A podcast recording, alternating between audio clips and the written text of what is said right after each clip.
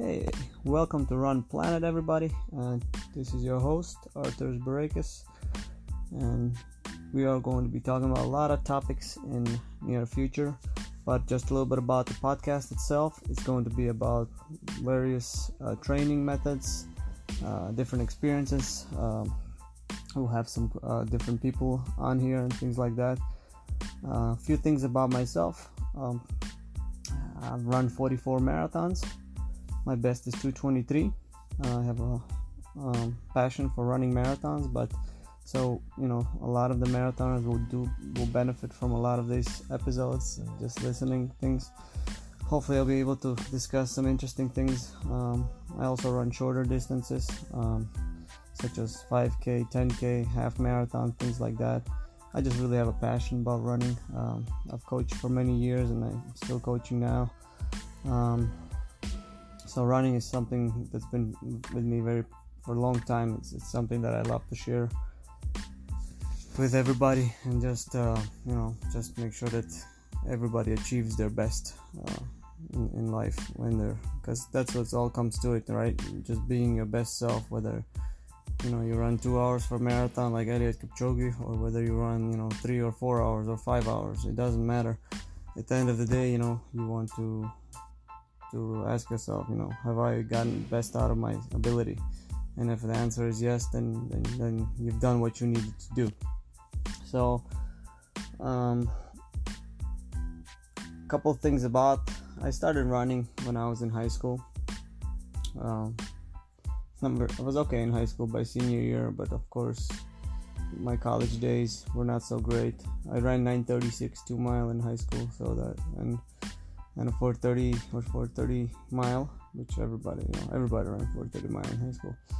Um, and then I went to college, and obviously I had a lot of struggles in there. That's the reason why I'm still think I'm running, because I just really struggled in all the colleges that I went.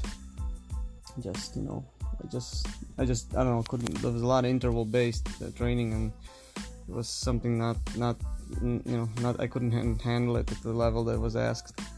So then my best in, in, in college only was really 26 20 for 8k uh, my best now is like 24 29 for 8k so obviously that's one of the reasons why you know just because you can't succeed early on or later on that doesn't mean that you cannot be successful as a runner. It's really in your mindset and the older you get um, the more um, things you learn and you you you you know that's why I want to do this podcast because there's just so much knowledge. You know, I've traveled around the world. I've been to you know to Kenya. I've lived in Kenya for actually three years.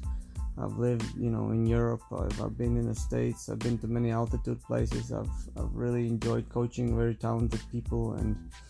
Um, you know, just coaching everybody. I just really love distance running, uh, and you know, that's my passion. So sometimes, you know, if I can help somebody out and or somebody can just enjoy listening to things and learning and then getting you know taking something out of it and then getting better for themselves i think that's great. Um, so yeah um, this is a little bit background about myself. Uh, like i said i'm still running. I'm 30 maybe 34 years old.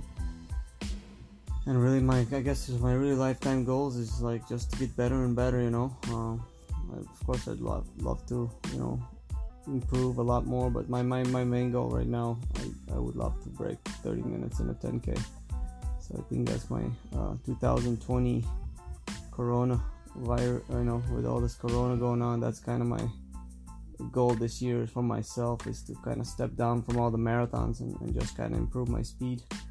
Um, you know so i guess everybody has to kind of uh, keep themselves um, you know kind of you have to do something now, right? There's no races, you know. You have to either you have to just train, you know, do time trials and things like that, just to, just to really like be at your best.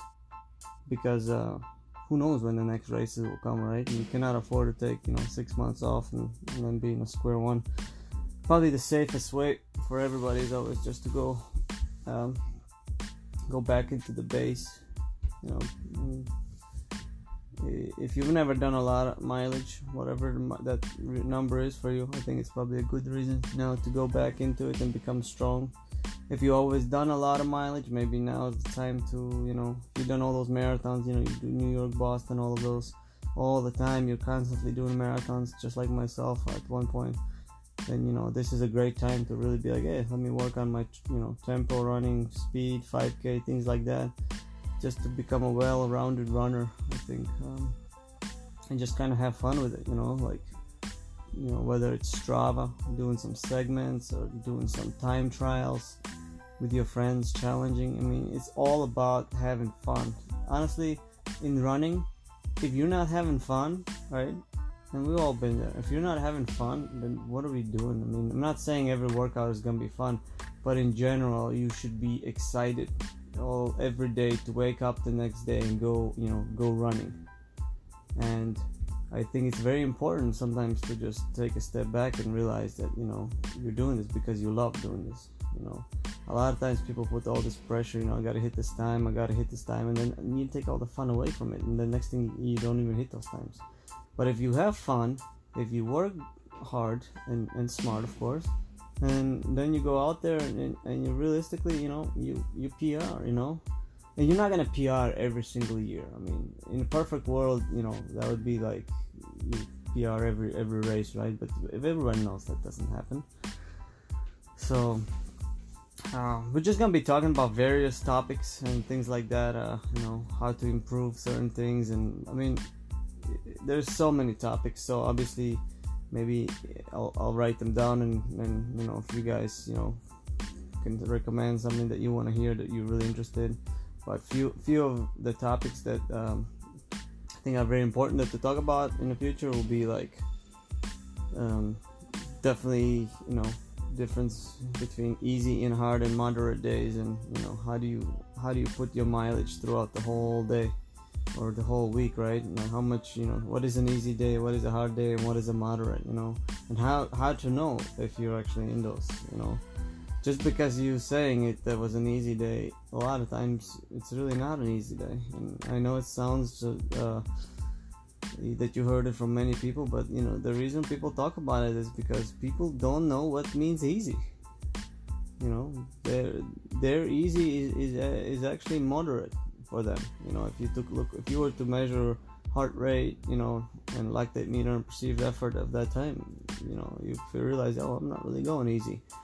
The better shape you are, in general, okay, the more faster your easy runs are.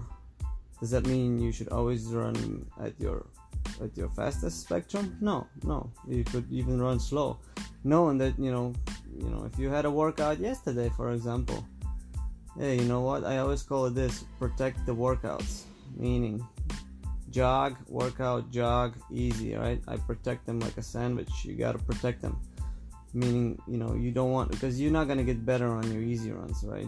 You're, you're looking for, you're looking to get better from your workouts.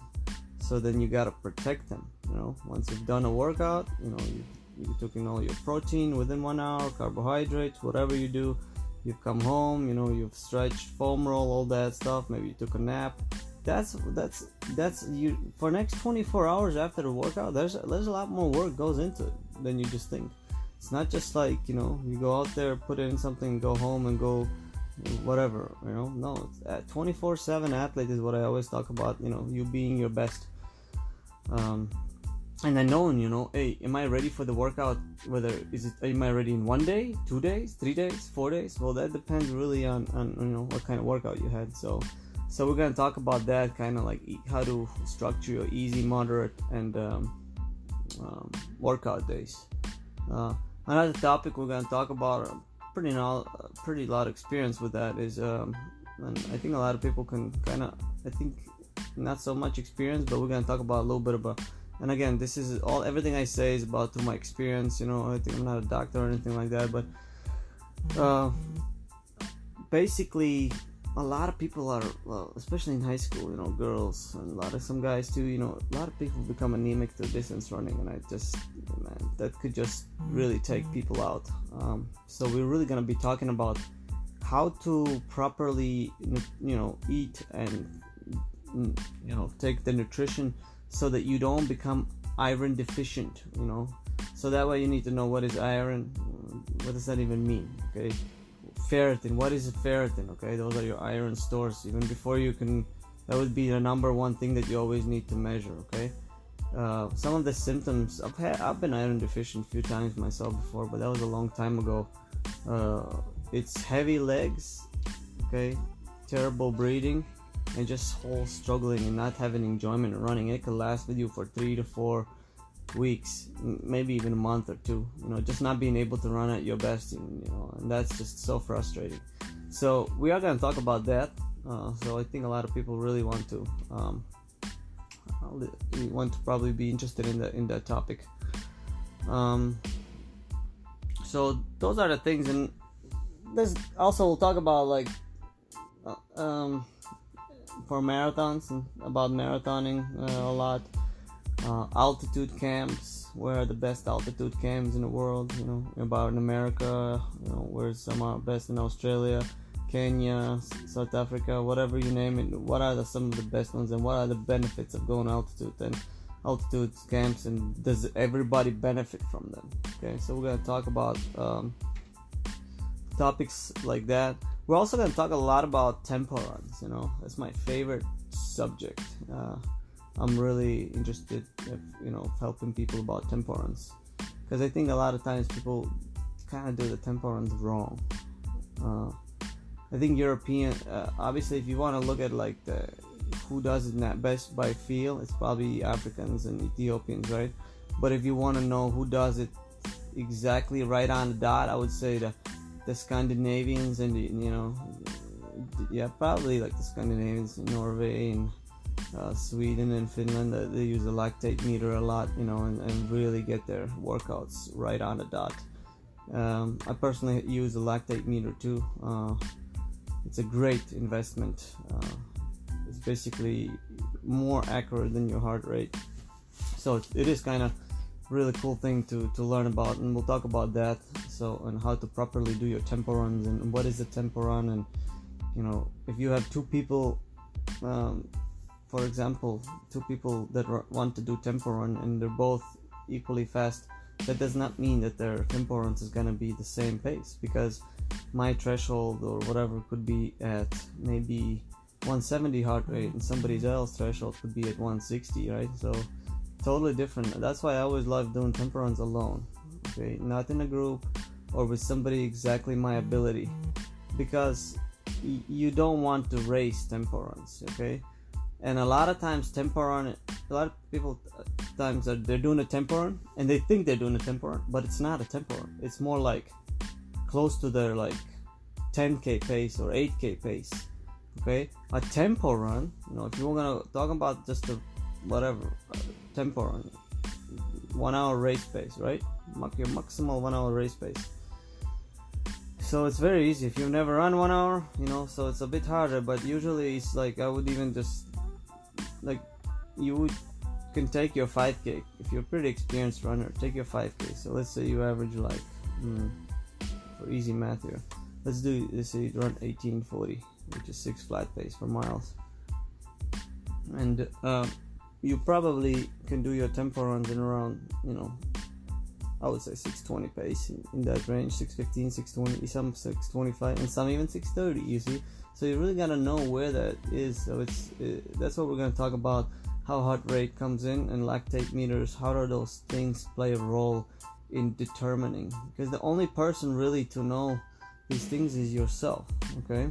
So that we're gonna be talking about um, how to properly run tempo runs and things like that. And of course we'll talk a little bit about some speed work and hill sprints and strides and all of those nice things where to put them in and um, how to structure like your whole week and things like that. Because i feel like a lot of times um, you know I, i made so many mistakes in my running career and i don't want now i'm training my wife of course you know who's been running for three years only now she's run a 237 marathon so i'm making sure that i do not make any mistakes or things that I guinea pig on myself. I don't not gonna obviously I learned a lot and I know what to do for uh, you know the athletes that I coach and my wife and things like that. So I, I don't really you know for myself I experience it because I, I love it, but uh, I don't want people to experience and do things the wrong way. Because you know you only do have one running career, so you want to do things the right way. Um, so we'll talk about those things. We'll also talk about the importance of sleep, the importance of um, you know just just just being a well-rounded athlete and, and doing strength work and things like that. So anyways, I hope you guys. I just wanted to give you guys a little bit of preview and things like that. Um, so our first episode or first real topic i think we're to be talking about easy moderate and uh, hard days and i think that's to be our um, next episode. So stay tuned on that and hopefully you know grab grab a coffee and or put it on a run next time and when you go out there and we'll talk about things like that you know how to structure your next few months and next few weeks and you know you know what what benefits you and, you have to learn about yourself like what works best for me because if it works best for you it's not gonna work best for everybody. That's what running is such an individual sport. Um, there is no right or wrong really. It's what works for you and you have to find out what works for you. You know you can have 20 coaches in a room and every single coach thinks that they know everything something that the other coach doesn't know. And every coach probably has something knowledgeable to say and every coach is very good at something that doesn't mean eh, coach a is better than coach c or coach d. No everybody knows something. We all know something. As long as you're passionate about it and you and you and you're interested on how distance running and science of it all of it works and if you have been able to also apply it in real life to athletes and yourself and you know what works that's what it's all about right? Because if we can have we can help everybody and everybody can be a better runner then be a better world out here okay? So that's what, we'll be talking about in the future. So all right everybody. Uh, we'll see you on the next episode